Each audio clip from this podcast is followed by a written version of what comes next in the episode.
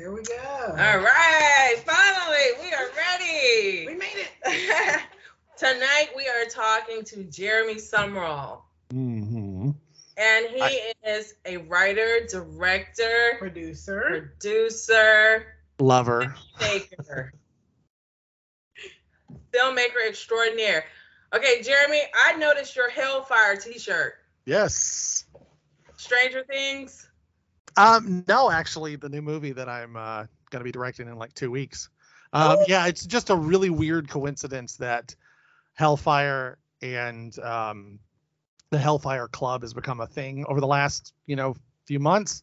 Um, I've actually been working on this film for two years now, um, like pre-production and like script writing and all that stuff. I mean, I didn't write the original screenplay. I was hired to direct it, and uh, it came to me as Hellfire, and then boom, Stranger Things comes out and has Hellfire Club, and and everybody's talking about that. So uh, it's just a really weird coincidence, especially because we're just about to go into production on it. Oh wow, that is that is amazing. So actually, you could look at that as kismet, like it's meant to be. Something like that, yeah. I mean, I, I can look at it as right you know, a time for it. ways, yeah. Hey, you never know. You might grab some new audience um, eyes there. That's that's the hope.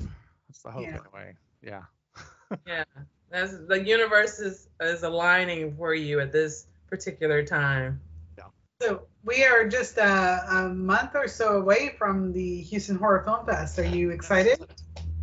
Uh yes and no. Um mostly because like I said I am literally about to start filming Hellfire. I mean, I have a promotional appearance for it this weekend at Tampa Bay Screams and then the very next weekend is when we start production. And so for the next month uh, I'm going to be literally, you know, in production. So Houston Horror Film Festival will be my sort of resurfacing after after the chaos that is production. Um, so yeah, I mean, I mean, I'm excited. I mean, it'll be the first promotional thing we do for Hellfire after we've actually been able to film it. Um, so I, I'm excited for that, and I'm excited to hang out with everybody that you know I know and love in Houston. Um, but yeah, it's it's going to be a, I, like I'm so focused right now on production that it's hard for me to see beyond that. Um, I know it's coming, but uh, yeah, it's it's it's I'm excited, but really, really more nervous about production right now. Yeah. What is that like? I mean, the whole process. So, so you wrote the script, you were, you got the funding, you're going into production. Give us a walkthrough. Well, so this is the first project I've done that I didn't actually write. Um, I well, the first project I've done that I've directed. I mean, I've been on other projects where you know someone else wrote it, and directed it, all that sort of stuff. But this is the first one I've directed that I didn't actually write the original story for. Um, my buddy Sean, who runs a company called Gatorblade Films in Florida, he came up with the original story uh, a friend of his, Andrew Allen, wrote the original script. Um, I sort of took it and and polished it up and made it according to what I knew I could get in Houston and the surrounding areas. And uh, yeah, um, it like I said, it's been a long two years. Uh, I literally signed the contract in July of 2020 Mm. and here we are june of 2022 finally about to go into production. We were supposed to go into production in january. Um, actually when i met you ladies at uh, houston horror film fest last year we had just um, filmed our teaser eh, for our indiegogo to to raise the money with the intention of going into production in in the following september and just one thing or you know led to another and we just weren't able to pull that off so we we set production to start in January. And the day before we were supposed to set foot on set, we had multiple breakthrough cases of COVID. Oh gosh. So, yeah, I mean, we had everything lined out. We had already paid all this money for locations and Airbnbs and flights and everything you can think of. And literally 24 hours before I was supposed to be calling action, we got the word that not just one, but like multiple calls Mhm. within a few hours of Mm. breakthrough cases of COVID. So we we had to make the decision to completely shut down and just say, you know what, we'll regroup, we'll come back. We were originally going to do it in May, um, but it just didn't make sense with everything else going on. So we said, okay, June. So now we are less than two weeks away from production again. Um, so I'm I'm like this weird mix of ultra anxiety and nerves and just I'm I'm also ready for it to be done. you know, because like I said, it's been two years of my life so far, and it'll probably still be another year of you know. I mean, we'll be we'll be finished with the edit and everything long before that, but you know, we've got the promotional stuff we'll have to do afterwards. Um, I mean, I'll have to be, you know, making appearances on podcasts and all that sort of stuff, trying to get the word out and you know then going through the hoops of distribution and all that so it's like there's still a lot of work to be done um, but i'm just i'm ready to be on set because yeah. everything that leads up to it is just like the worst kind of anxious hell yeah. that you could especially because you know being a a very very small production company um, yeah. a lot of it is all on my shoulders I mean, I have a great crew and a great cast, but uh, the day to day stuff is is me. Um, and I've literally been doing this for two years, so I'm ready to be on set and actually creating. That's right. where I feel like I'm my best, you know, because even though it's it is high stress, um, it's still there's just no no feeling quite like it. I mean, I've never been a big drug guy.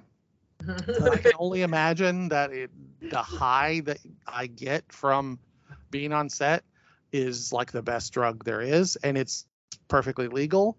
Um, but I'm constantly chasing that dragon. So yeah, yeah. I I heard Nikki Sixx talk about that once on his podcast. Yeah, yeah, and uh, and you know I'm a huge Nikki Sixx fan. I'm I used to be a musician, so um, I guess I still am. I just don't really play anymore. Um, it's it's funny. I actually I used to be in bands and then I was a roadie for a little while, and I actually got away from music because I was tired of the egos.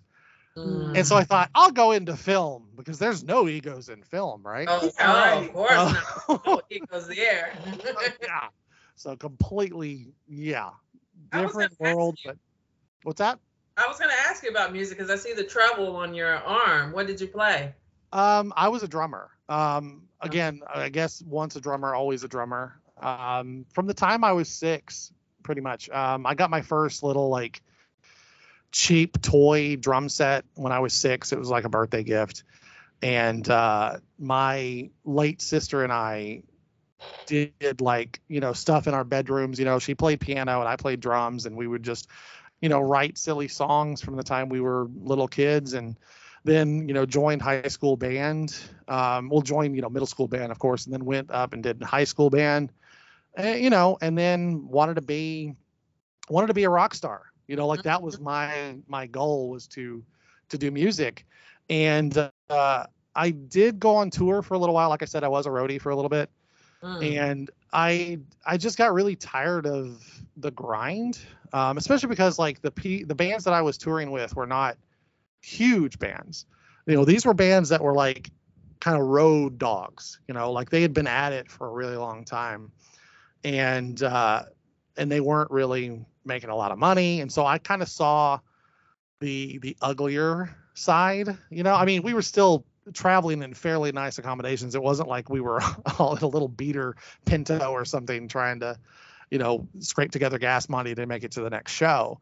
But it still was guys that were in their uh, 40s and 50s and just they'd been at it for so long and had never really quite made it to that upper echelon. I mean, one of the bands that I toured with that shall remain nameless at this point, the frontman for it is in a very legendary band. Oh, I really want to know. but at the time, he was touring with his solo band that was very different. Like he went from being the arena rock guy to be playing, you know, in like respectable size theaters. Um, but and and oddly enough, he then went and rejoined his previous band, and they're still they're playing, you know, five, six thousand, ten thousand seater type venues. Um, but yeah, I had seen like just the the shift in the music industry, um, especially when it comes to you know piracy and downloading and Mhm. uh, all that sort of stuff. And I saw, you know, guys basically having to work day jobs while they're still living their dream. And I mean, and I and I'm doing that now, but I'm doing it with film. And uh, it's, but for me, it's just a completely different experience. Um, just because I, you know, I, I, I can, I'm pretty much the, the god and master of my own you know kind of destiny when it comes to film you know and so it just it hits different for me you know than than music ever did. I mean i'm still a huge music fan. I still i still you know will will tinker on stuff. Like i'll i'll play guitar every now and then and piano and stuff but um that's just for my own personal enjoyment. And i did i did write a music piece that wound up in my last film pickaxe. Um but that was just like an end credit thing, you know, something I had I had put together in like five minutes.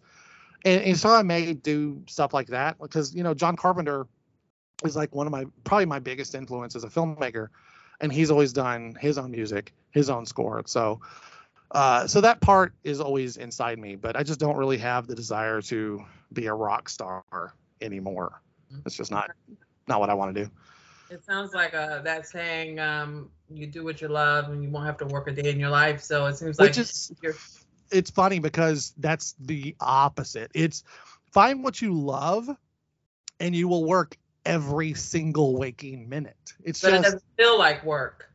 it, it can though. I mean, and, and I say this having been very cynical over the last couple of months because of of everything going on with running my own production company and trying to get this thing kind of cranked up and going, you know. And like I said, when I'm on set, I'm okay.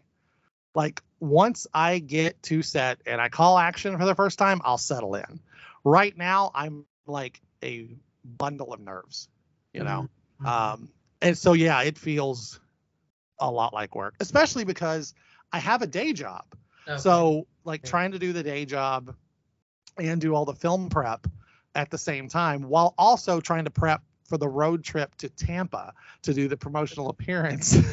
Like you mean I'm I'm like running on no sleep. And I had cut caffeine out for a while and I'm back to drinking way too much caffeine a day now.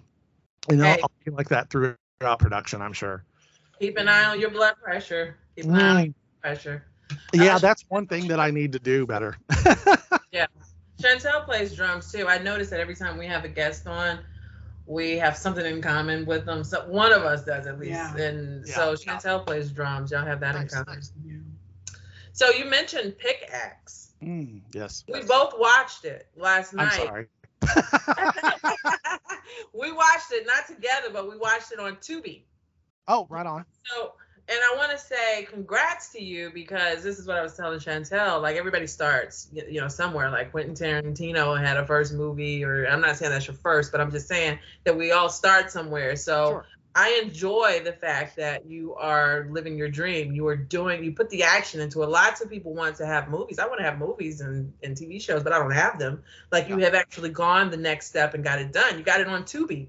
I look Yeah. for more of your work on Tubi, but I don't think people realize just how much goes into having the idea and then seeing it to fruition, actually Yeah, carrying it all the way through. So, I mean, you did that. it's hard. I mean, when when I started um, in 2007, the first film I ever worked on was was this movie called Sweatshop, and I played the killer, and we filmed on weekends for months. I mean, I I think I got cast in September or October of 2007, was on set a couple weeks later, and then Killing Raver Kids shortly thereafter, and then we filmed into January, February, came back in May, did a little bit, came back in September, did a little bit, and then the film, you know, Stacy Davidson, the director, uh, he, you know, was editing it himself, and since we had like no money, he would have to do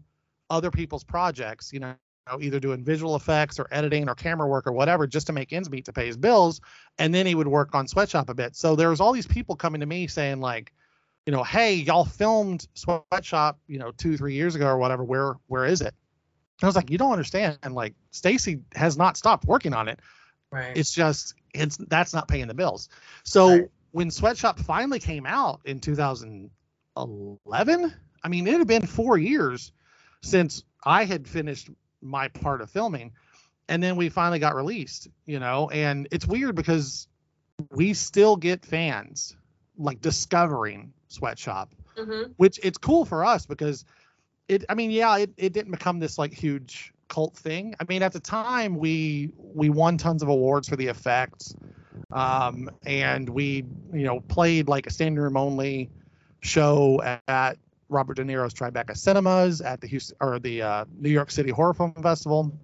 You know so we had a lot of cool stuff happen. I mean virus magazine in germany voted my character the best villain of 2012 i think.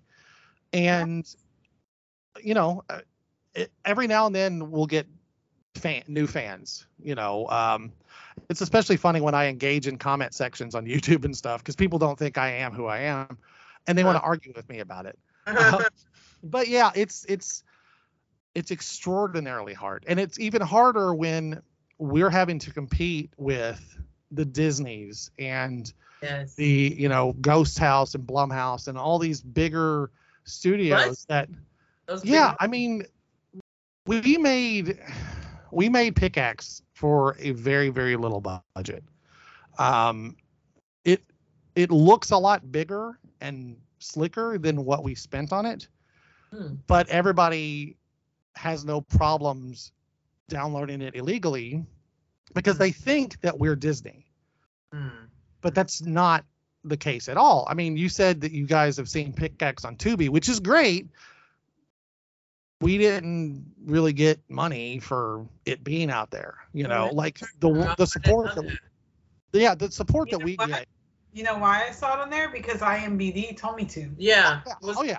Like don't get me wrong, I'm happy it's on Tubi. I'm and I'm sure that I say we don't make money off of it, but I mean it's a little, you know. Um the truth of the matter is that, you know, getting the budgets together is just the first part. And well, okay, creating the original idea is the first part, which can be its own struggle Mhm. getting the money to make the movie is another struggle and then seeing it through to the finish line is yet another struggle and Right. then getting it released is another struggle and then making a living or making any kind of profit or making any kind of money is a struggle so when you have people i mean i've had people come up to me hey you know where can i torrent your film and i'm like please don't torrent my film Oh God. like, please do not do that. Like, if you're going to stream it anywhere, go to one of the legal sites. And Tubi is 100% a legal site. Do not get me wrong. Yeah. So I am grateful for those streams. But I mean, we're talking, it's not, we're talking like fractions of cents, you know, that wind up coming back. Um, but you know, obviously the the biggest way, best way to support us is to, you know, buy the DVDs from us when we're at a convention, you know, uh, talk to us and just, you know, hell, pitch in for food. You know, Yeah. like that's that's the big thing right now. Like what I was saying about being a one man kind of operation is I'm literally coordinating with my caterer to make sure that everyone has food while we're filming and that's not cheap at all. But i don't want to be that guy that's on a set that's like okay well everybody's having pizza every single day because it's five bucks at little caesars. I mean yeah that's great but it's not really conducive to work. So that's that means we have to spend money. Especially You for your actors, it might be a lot of sound effects. Oh yeah, yeah, oh, 100%. well, and and even just for me personally, breaking for lunch and eating anything, and then having to crank back up after lunch Mhm, is just miserable. You know, like when I'm in a creative groove, I just want to keep going. Like let's just keep shooting. You know, of course, my body then tells me, no, sit your ass down and and have something to eat. You know, but I just I want to keep pushing. You know, but you can't do that to everybody. You know, like you have to feed your crew. Like it, no one is making, you know, tons of money on on these films. So you have got to treat your people with respect. You have to honor their schedule where they are, and you have to feed them.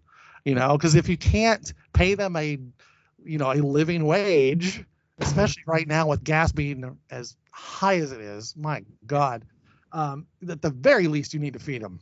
Right. Like, and and don't just feed them Little Caesars. You know, like feed them decent food that's going to be somewhat nutritious. You know, like it's yeah, it's but yeah, it's it's the hardest work I've ever done, but it's also the most fun and the most rewarding. You know, and I don't want to sound like a gloomy Gus and be like all doom and gloom about this stuff because it is absolutely rewarding and absolutely the most fun I've had with my pants on anyway.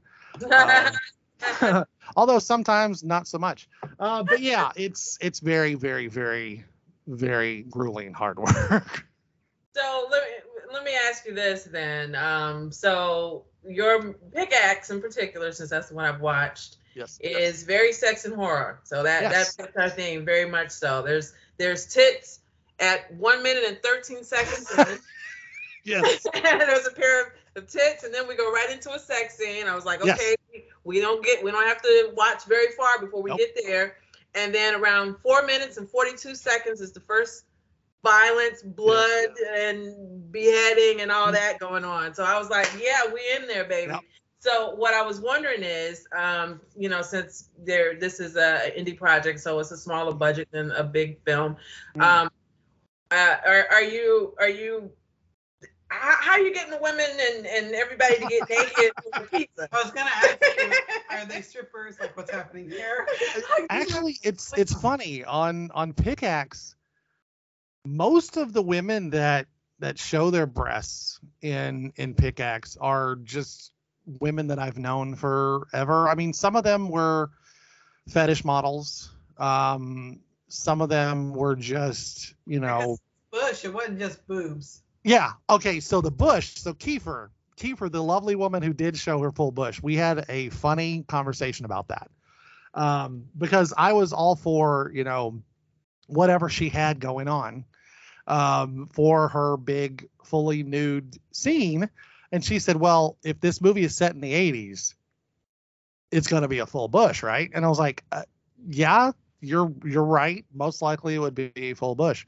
So we actually had to shoot that scene three separate times. We we shot it one weekend. We had some kind of technical glitch. I had to come back and reshoot it uh, a month or two later. Same, uh, not the exact same technical glitch, but we had another glitch. And then the third time, finally, we got it right. And afterwards, she was like, "Are we done with the bush?" And I was like, "Yeah, like, we're we're wrapped with that." She was like, "Okay." So she literally ra- sprinted across the field where we were shooting that scene, and went to the bathroom and just shaved that shit off. You know, she was like, "I raised it to the earth. I'm done with that." Um, but yeah, um, so Michelle Jones, who was the the lovely young woman in the opening, um, she grew up with dual citizenship, um, America and England, if I'm not mistaken. So she had a very European sensibility about Right. nudity, Right. um, and she was just like, "Hey," she had she had done uh, a couple things with Playboy before, Okay. um, and so she was just like, "Yeah, it's it's not a problem."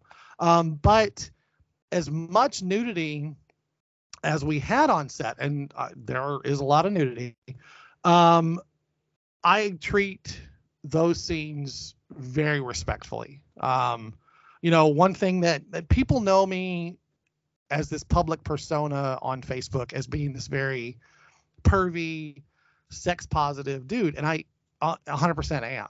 But also, when it comes to working on set, that shit is professionally done. You know, like I don't mess around. Like we've, I've had looky loos like want to catch a glimpse of someone when they're shooting a nude scene, and I'm like, I don't play that. Like, look, if you're if you're not essential to the scene, and by that I mean you're not directing it, you're not you know the sound recordist you're not the camera op you're not my first ad you're not the person responsible for bringing the robe in or and the actor on camera get out like period full stop and then what whoever is in the compromising position, whether it be just nudity or a simulated sex scene, I work out with them and say, look, we're going to have um, safe words. If uh, if things get too intense and you're just really uncomfortable with the amount of people on you and the lights and the camera and all that, say the safe word. I call cut and we turn around and let you get your composure and we move on you know because there's no there's nothing worse than having someone who is just absolutely uncomfortable being on set. And i've been in situations where there have been guys or girls can be creepy too that will make comments and make the actors uncomfortable. And you just you can't you can't have that you know? Yeah i mean it, it's all it's all fun and you know we laugh and everything but you know I get you. th- these people are putting themselves in a very vulnerable position right. you know course. so you have to treat things very respectfully and in fact with this new movie that i'm making hellfire it's got a ton of sleazy scenes there there is a scene uh, penises. yeah, uh, that's the I'm- question. so there's definitely man ass um i'm working i'm working on getting some hanging dong um just because I, i'm with you i'm like we've got tons of women that are naked in all these films. Mhm. every once in a while you'll you'll see a dude's ass but you don't see a lot of penis unless okay so sean donahue with gator blade films like their niche is very much you'll see dong you know? Um, they have no shame whatsoever in in that being a part of their of their films. And i'm like i i think that's great you know? I mean i'm a a heterosexual male. Um so it's i'm not going to be turned on by seeing a man's junk but at the same time like i'm there Better Doing watch job. her because the women will be coming. right. And and you know and the gay fans too like bring them on. Like i will take all fans that i possibly can. So i i'm all for equal opportunity nudity. That being said it is a lot easier to get women willing to do topless or full nudity than it is to get a guy in most instances and again I- i'm generalizing here but it is usually easier to get a woman willing to do it than it is to get a guy willing to even show his butt. Um, and I'm not sure why that is. Well, you know, Um, in Hollywood, they say they they all have prosthetics, and every time you see a penis in a big film, it's not a real one. For the most part, yeah. That's Which is wild. 'cause They're, they're always wanting to send them to you in the DM, so you think they'd be ready to just bear it all. Let's see it. For Yeah. that, it's it's like a rapist. It's the power thing. You know, Uh. it's not about the sex. It's about hey, look at what I've got. You know, I'm of the mind of like, look, if you want to see my junk, you can ask me. I probably won't show it to you unless I'm interested in you. But um, yeah, I don't get the whole dick pic mentality. It's it's just it, now it's illegal. Your ass can go to jail. So yeah yeah which we're grateful for. yeah yeah. I, I do I do remember asking for one. that I mean, don't get me wrong. that was I've one sent time. I have sent them, I, but I've I've sent them with you know people that were either trusted friends who wanted to see it, or people that I was sexually interested in or romantically interested in, or they were partners or whatever, you know. And I I'm poly, so like I you know at at any given time might have more than one romantic partner. Currently, I only have one romantic partner, and that's perfectly fine because I'm really, really, really busy with this film. So I'm not interested in, in really expanding on that right now. But there have been plenty of people that have seen my junk, but I'm not the one to go showing it to just random people. You know, I mean, I don't get what I mean. Again, it's a power thing for them. They, that's Yeah. what gets them off. You know, and I'm like, there's so many ways to go about legal exhibitionism like go to a nude beach i mean i know a nude beach is not inherently sexual you know but if you're all about the exhibitionism then you know maybe try something like that you know if you're literally har- you know harassing a woman or a man whoever with a picture of your junk that's unsolicited like you're a piece of shit you know Yeah. there's um, full Yeah, stop you know For real. I, I used to tell them, look, Um, well, it, it was a bunch of different things depending on what my mood was, but one of my favorite things to say, and now I see that it's memed all the time, but you know, instead of sending a picture, why don't you send a move a, a video with you moaning? Like we Yeah. would appreciate that a whole lot more than just a still image. What am I supposed to do with that? Right. My husband, my husband tries to take the awful, like most disgusting dick pics. That make me go, oh God, I never want to look at that thing again. Like, And then other- that shit to me. Other times I actually started sending them back. Like I go Yeah. find dick pic and send like, oh gee, thanks. How about this one? And I Yeah. one. It just depended on what my mood was, but Just- I yeah, I one up, agree. one I up. think it was a control thing. Uh, A hundred percent. That's all it is. You just need to find some European dudes that aren't don't care about being naked. That I guess. good I idea. Yeah, because the one that I that I did ask, I mean, he was respectful with it. He was like, you know, he went into he he you know he he, he was very suggestive, I Mm. should say. And then I was like, you know what? I want to see that. so I went ahead and asked, and he was he was right. He was one hundred percent, but he was he was uh in the UK.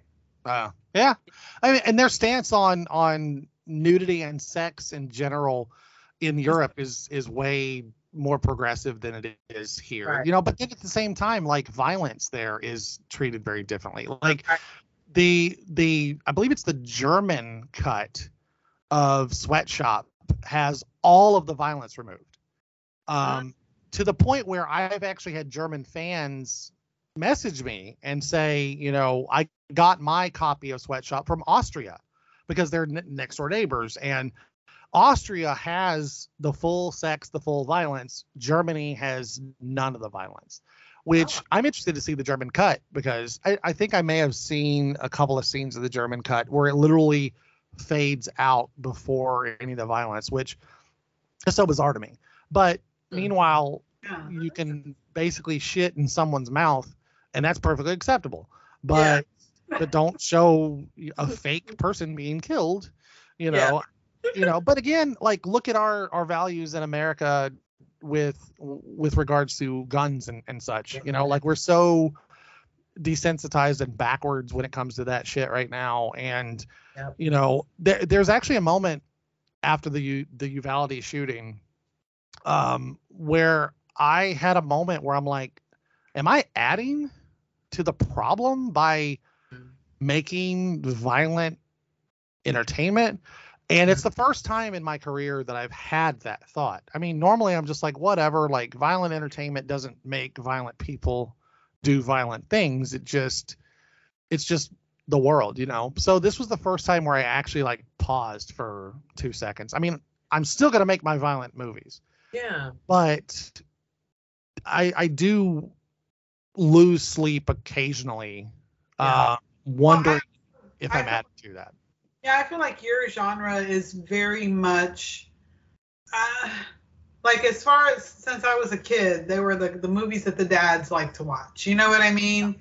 And it's like just slashers, scream queen, tits everywhere. You know, like Yeah. that's just like a genre of horror that everybody knows that that's just you know it's just part of Yeah, horror. for me, it was always like a roller coaster. You know, like you'd go to a movie with tits and ass and blood and all that, and it was, you know, you'd laugh and you'd scream and you'd laugh and you'd scream and you'd have that kind of cathartic, you know, up and down and all that. And I still feel that way. You know, like I very much enjoy my violent content.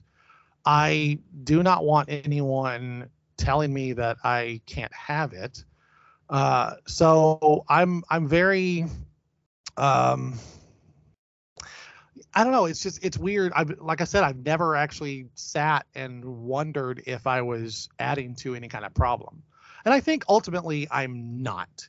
You know, because I know where my head is at, and I know where I'm coming from when I make this kind of content, and it helps me deal with grief and loss Yes. and uh, the fucked up world that we have. Um, you know, it just it allows me to kind of deal with it in a in a safer manner.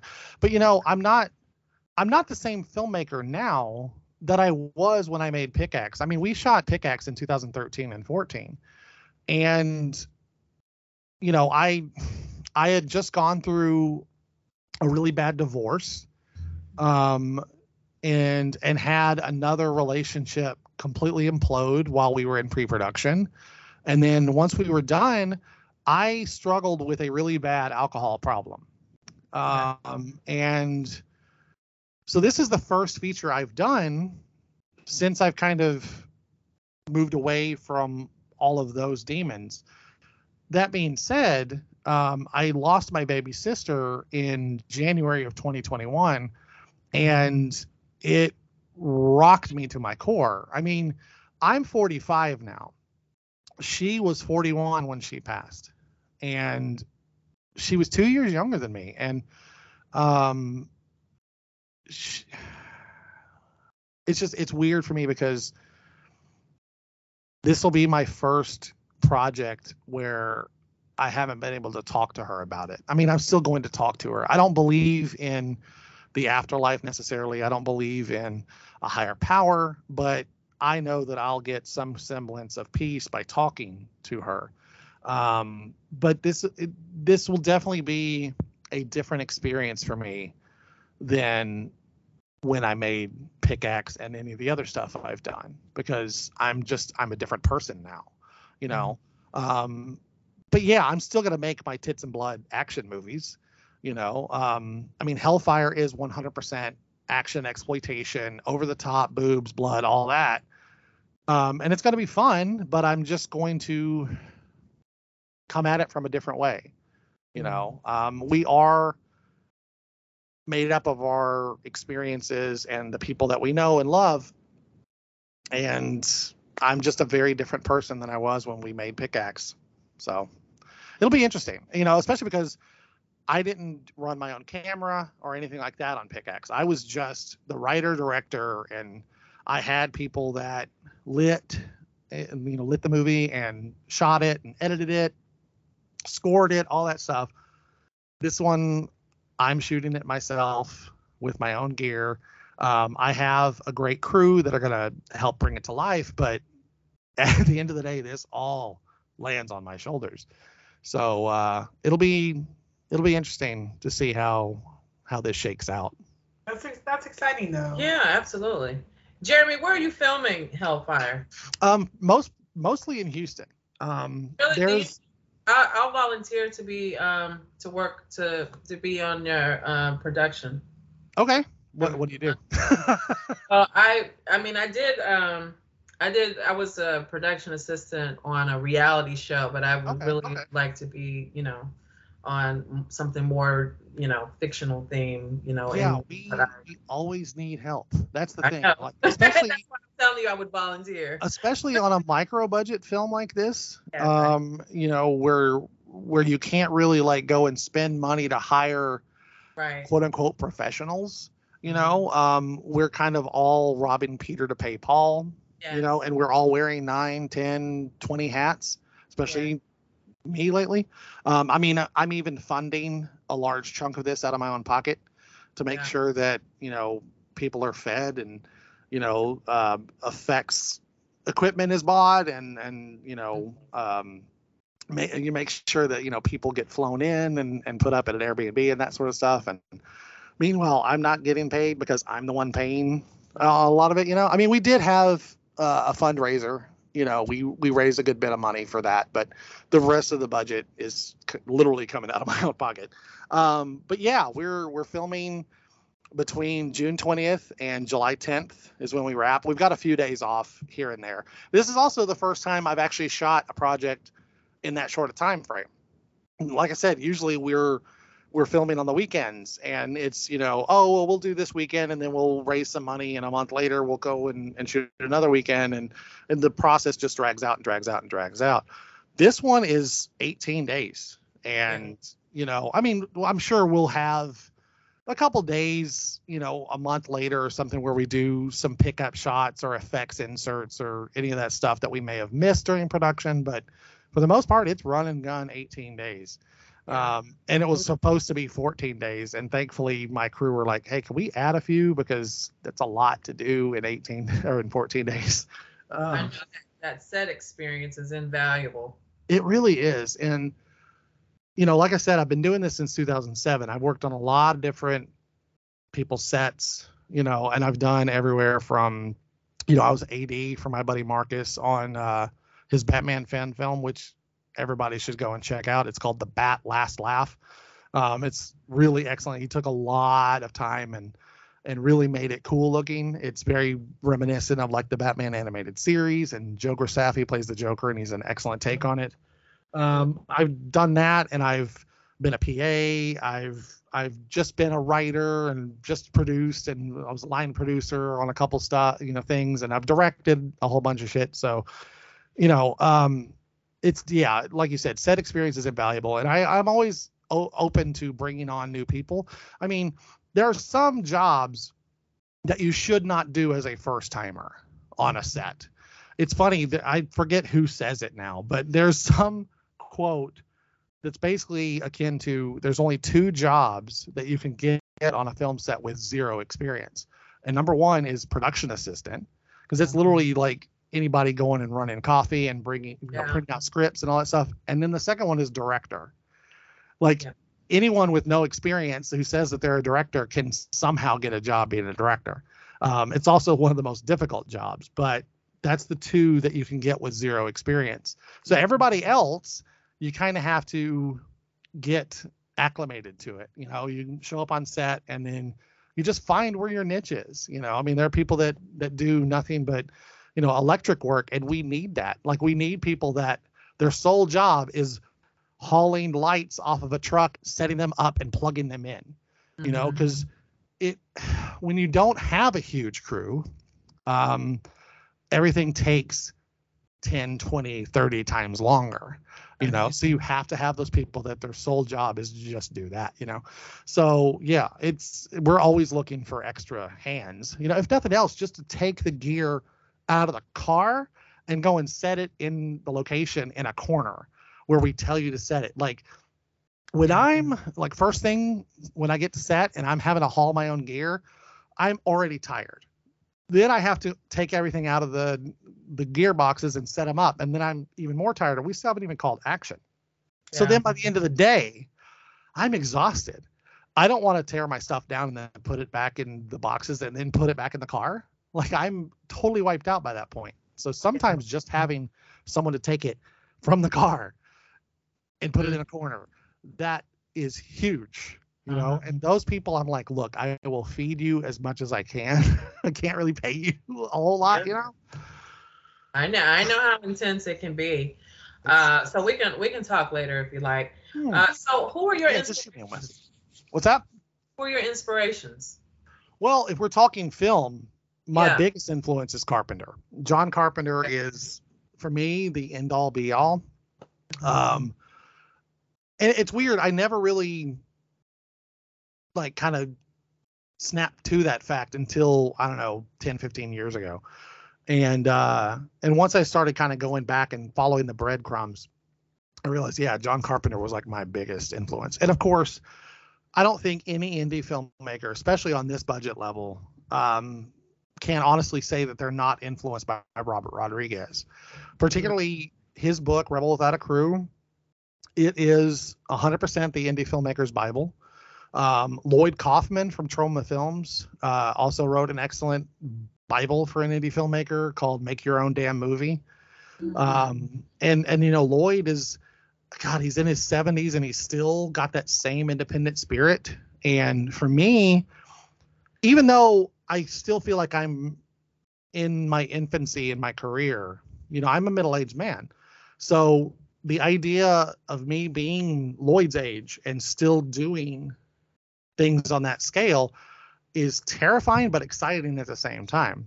Mhm. Uh, so yeah, he's he's a big influence, especially in the last few years, because I've got some buddies that have worked on Troma films, and they've all come away with like this renewed sense of like guerrilla DIY kind of ethos, like a punk rock style of filmmaking, and that's hugely inspirational to me. Um, yeah, so like those three are probably the biggest ones, at least right now, and of course Quentin Tarantino. I mean, like everybody loves Quentin movies. Um, but yeah, Carpenter Rodriguez in particular. are uh, are huge. Plus, I like I know so many filmmakers like on on this kind of micro budget level, like Josh Stifter, um, who directed this movie called The Good Exorcist. He was on Robert Rodriguez's uh, reality show a few years ago called Rebel Without a Crew, the series. And he was given 14 days and $7,000, just like Robert had when he made El Mariachi. So Josh was one of five filmmakers that were on the reality show and were making their own $7,000 14 day feature film. And I, through watching the reality show, I became really enamored with Josh's sensibilities, especially his sense of humor.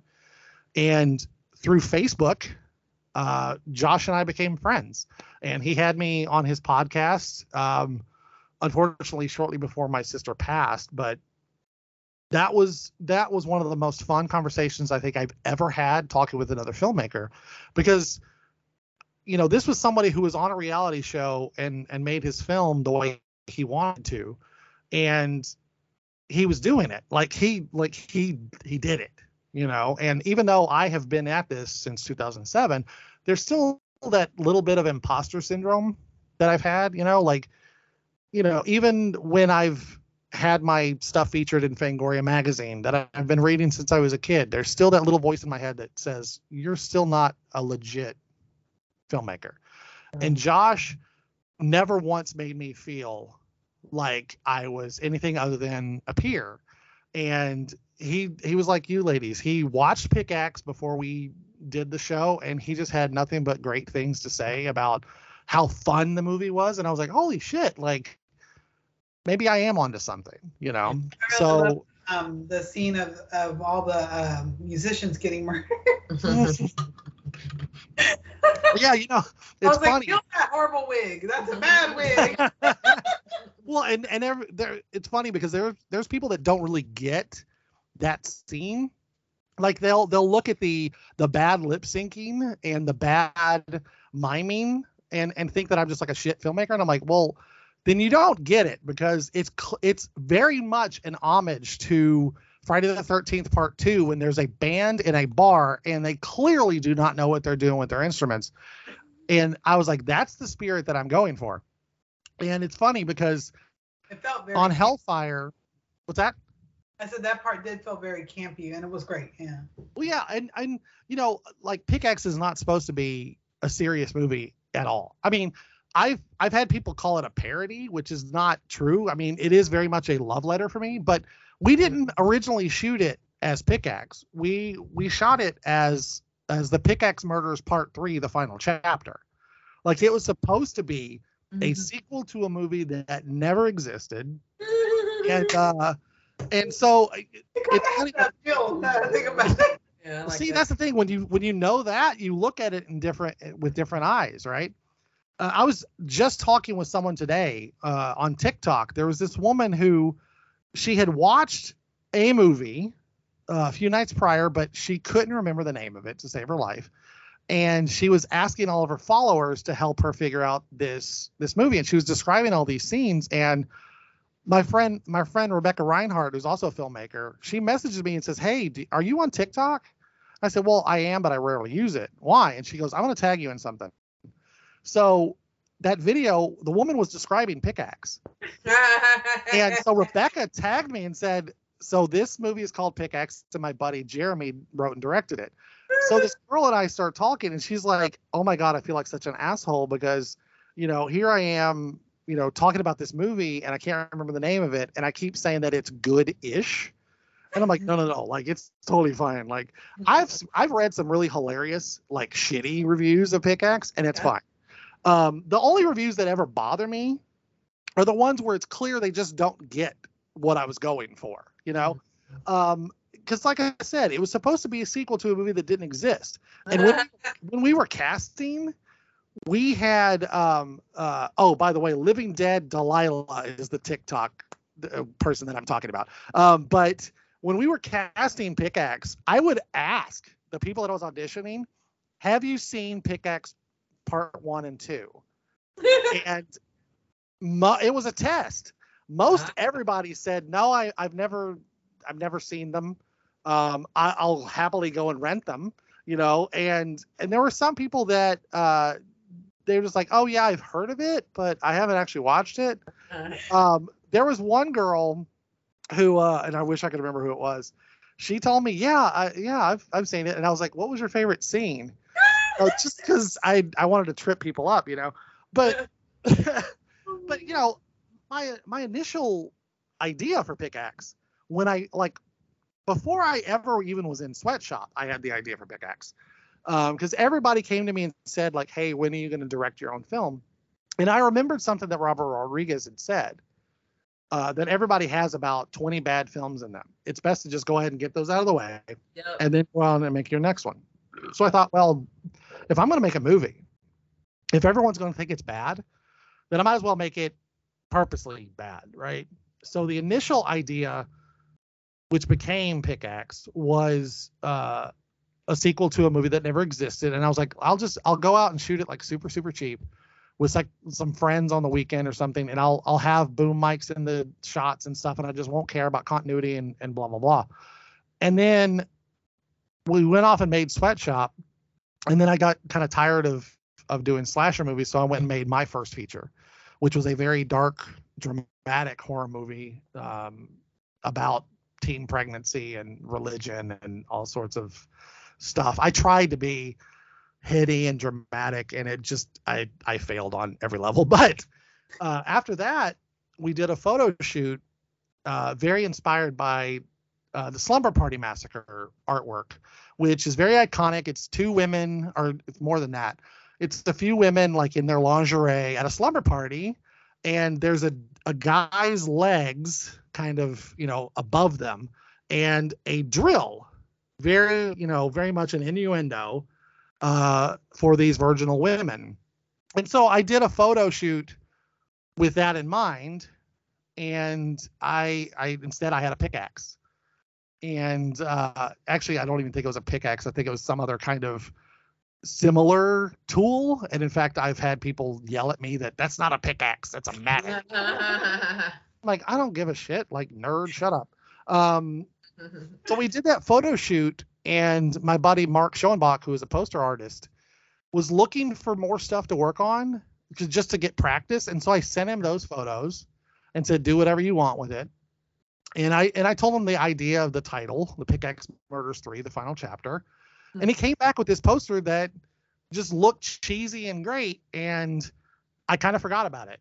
Months later, he asked me if he can feature it in an article that Fangoria magazine is doing on him, and I was like, yeah, sure, just you know, let them know it's concept art, it's not like a legit thing. I forget about it again for a couple of months. And then my brother calls me up because Fangoria has run it as a full page ad in their in their magazine. Oh, jeez. And I'm like, "Oh my god, like this is not even a movie. Like what are people t- talking about?"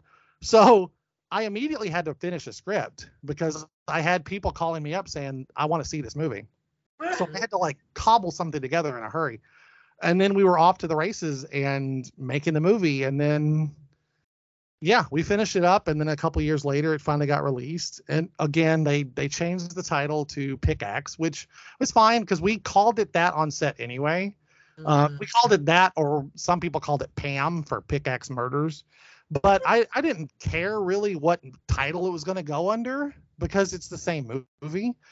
But I feel like now, especially after the discussions I had with some people on TikTok today, we kind of almost did a bit of a disservice by not treating it like a sequel to a movie that didn't exist and not marketing it as such because there are a lot of horror fans that get that joke yeah. you know Yeah. like back in the 80s bill cosby made a movie called leonard part six there was no leonard part one two three four five you Yeah. know like so there was a precedent for it and but you know it, it's whatever i mean the movie is out there people i mean they're fans of it you know which i love because they get the joke they Yeah. get you know and i've been called out for all of the references to other slasher movies and i'm like you don't you don't get it like they're they're in mm-hmm. there on purpose Right. like I, I it's not that I was lazy, it's that I wanted to show my love and affection for slasher movies. Like every single character in that movie is named after an actor or an or a filmmaker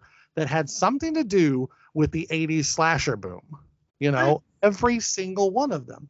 Um, I mean, Tiffany Shepis's character is Adrian Palmer. It's Adrienne King from Friday the 13th and Betsy Palmer, Mrs. Voorhees from Friday the 13th. Like her first and last name is the two actresses from Friday the 13th.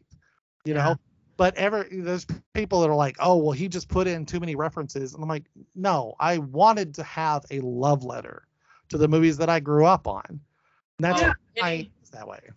anybody um you're anybody that gets it gets it. I mean, your your fans are your fans, and I do love about horror filmmakers because I remember somebody saying this in a, a panel discussion once, and I can't remember their name, uh, but they said that um, horror filmmakers don't take themselves seriously, No. and, and I feel like that is a that is um that's a good thing. That is that is a, a great aspect of horror filmmakers. Not taking yourself so seriously, so it's fun. if you think about it, humanity is pretty dumb. I mean, Uh, you know, I again, I don't subscribe to religion or or spirituality or any of that stuff, but if there were a creator, they fucked up. I mean, I mean, we fart, we shit, we piss, we puke. You know, I mean, like we are some dumb animals. You know what I mean? Like this, this is not the the work of a a creator, a, a an all powerful, knowing, you know, entity. You know, uh, and so the idea that people take themselves seriously is just mind-boggling to me. Like, okay, you could take your work, your life seriously, but none of us get out of this alive. right. You know, like we are all headed speeding, careening out of control towards an end, and none of us know when it's coming. right. So stop being so fucking serious all the time and just relax and lighten up a little bit and realize how stupid humanity really is. You know, Th- uh, you know, George Carlin said it best. Like, think of the average person and how stupid they are, and then realize that half the people are even dumber. So Yeah, we- A lot in the in the writer community, you always need to write your books so that um, preschoolers is it preschooler or junior high? Like you need to like fifth have it at graders, like a fifth grader. like, like yeah, understand. so they could understand. Like that's that's and that's for adult, not for children. yeah. Well, um, how many scripts do you have written? Oh God. Um like are we as- are you asking how many I have written over Yep. the course of my career? Yep. I, I couldn't even tell you. I mean, it's it's a lot. Yeah. Um the ones I'm that at- I actually have like ready to make something of is a much much much smaller subset. Um I have two probably three feature length scripts right now that are probably relatively ready to go and like shoot. Um, I mean, obviously, I'm not counting Hellfire because I didn't come up with the original version, and we are shooting it in two weeks. Um, but beyond that, uh, my buddy Garrett Hargrove and I have collaborated on a couple of scripts. Um, he he's a fantastic writer based out of Austin. He wrote this rape revenge uh, movie called Cherry Bomb starring one of the the lead or one of the actresses from Sweatshop.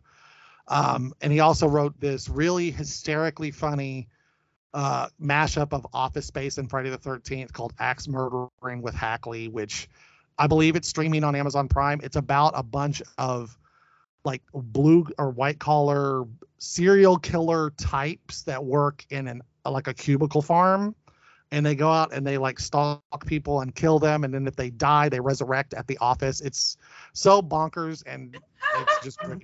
Um, but he and i have collaborated on a couple of scripts. Um, there's a mock trailer that i put out a couple years ago called cannibal call girls from hell.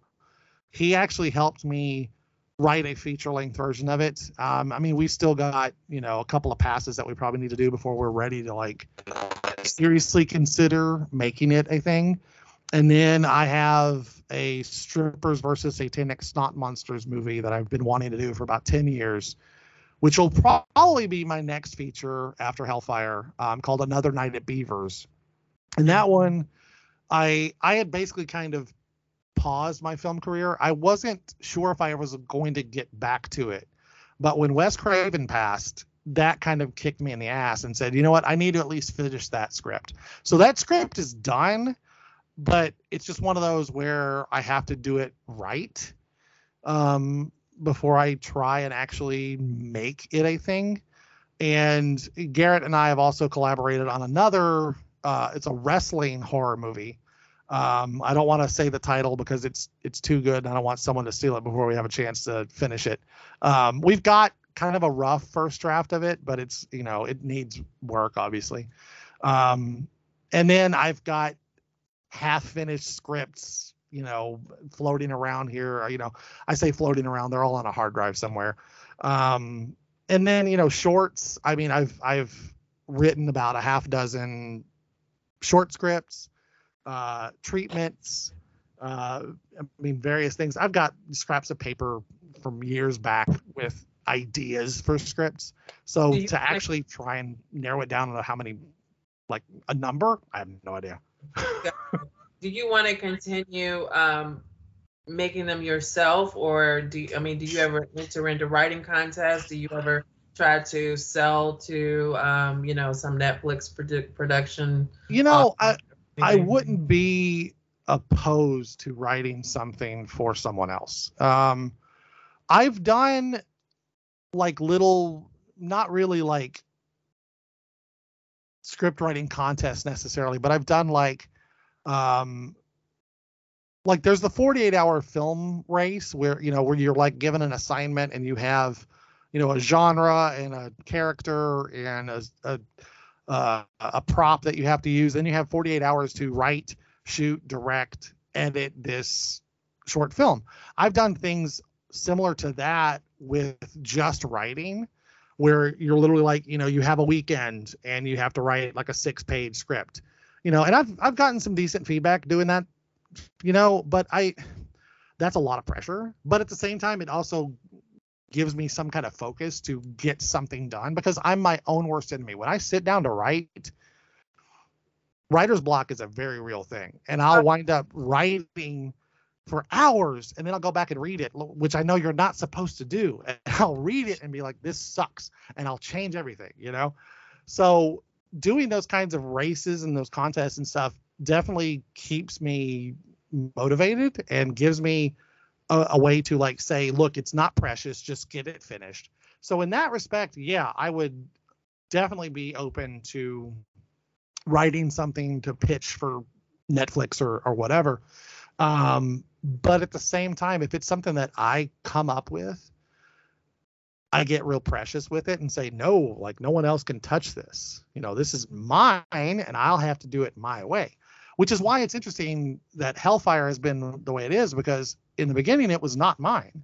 You know, it came to me as kind of a work for hire. I mean, Sean Donahue had put a thing out on Facebook saying that he was looking for someone to take a script that he had that was very much um, Andy Sidaris, Russ Meyer type tits and ass and ex- exploitation. And he wanted someone to kind of, you know, take it on and, and produce it, direct it, and do everything. And so I took it and I read it and I was like, okay, this is a bit rough, but I think there's something here I can make. Over time, it's become very much my baby. You know, like that's why I own that credit. Like it is a Jeremy Sumrall movie film picture flick, you know, and I will I will fight tooth and nail for that credit. Um, but it, uh, didn't start out that way. Um, it's just become very precious to me. So so yeah, I that's a long way to go around, but I I would definitely uh, be up to pitching stuff and letting someone else maybe take something, you know, or if someone had an idea and they just needed someone to kind of help flesh it out, I'm I'm totally up for that. You know. Cool. Ding ding ding ding ding. I got four scripts. I got six, Yeah. but they're little. Sometimes that's best, but also that's sometimes like for me, the shorter a script is, the harder it is. Like the one thing I recognize as a writer is I feel like my weakness is having two characters in a room. Like that for me is petrifying because you have to make that interesting. If you can't make one or two people in a room interesting, you got trouble. So for me, that's the kind of thing that I'm like, okay, let me strip away some of these, you know, rules and say, okay, you need to do that and make it interesting. You know, like I know I recognize like I I would want to say like, oh, let me introduce 10 extra characters so I can have all these weird conversations or drop a monster in there and see what happens. You know, the idea of it being so insular is absolutely terrifying, which is why probably the hardest script I've ever had personally was a script that was supposed to be one woman in an apartment. Mm-hmm. And I have tried to write that since 2009. Uh, every every few months I'll come out and I'll I'll come up with ideas for it and I'll write on it for a while and then I'll get disgusted with it and I'll throw it away and I'll start over. And I've I've hired or not hired. I've I've tried to collaborate with other writers on it. And like their their input is great. And I'll write on that for a while and then get disgusted with it and throw it away.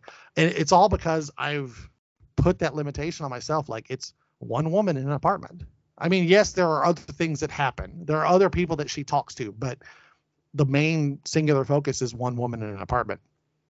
So I think that is my next big challenge beyond the kind of exploitation films that I, you know, am currently working on. Like I I branded myself as the texploitation flick maker because that's kind of my bread and butter, but I don't see myself only making those kinds of movies. Like I have a romantic comedy in me. I have a family comedy in me. I have a family drama in me. Especially after my sister passed. Like I went through this moment where I was like, okay, I think I need to write something that's very personal that has to do with my grief on losing my sister. I have not sat down and allowed myself to write that yet because I've been so focused on on Hellfire in particular. Um, but I'll get to that other side of my career at some point, you know. But again, the clock is ticking. Um, so we'll uh we'll see.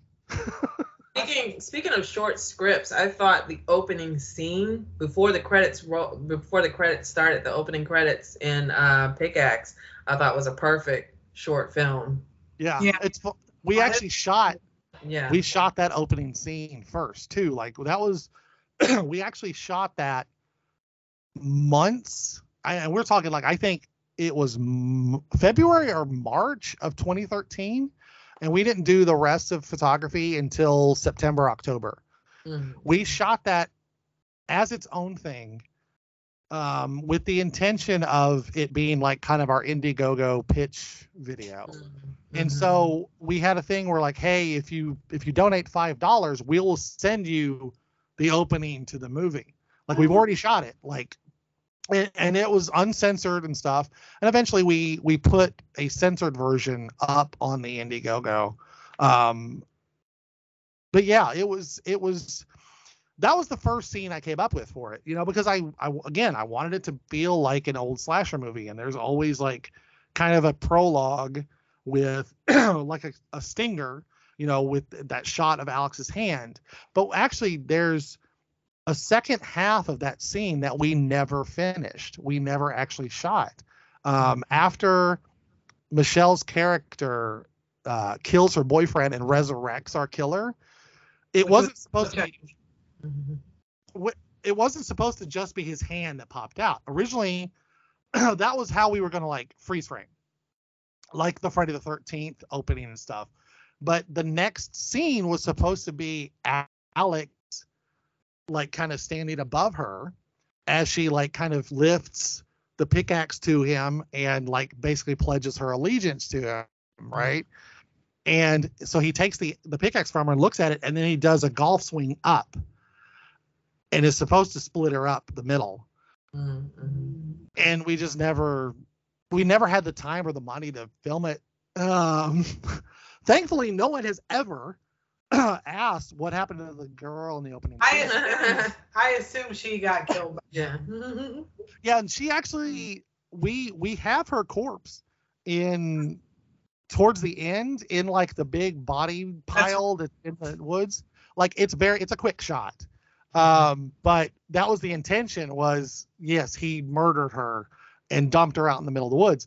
But there's a movie, uh, Wrong Turn 2 that Joe Lynch directed, where uh, Kimberly Caldwell, I think was her name. She was one of the American Idol contestants back then.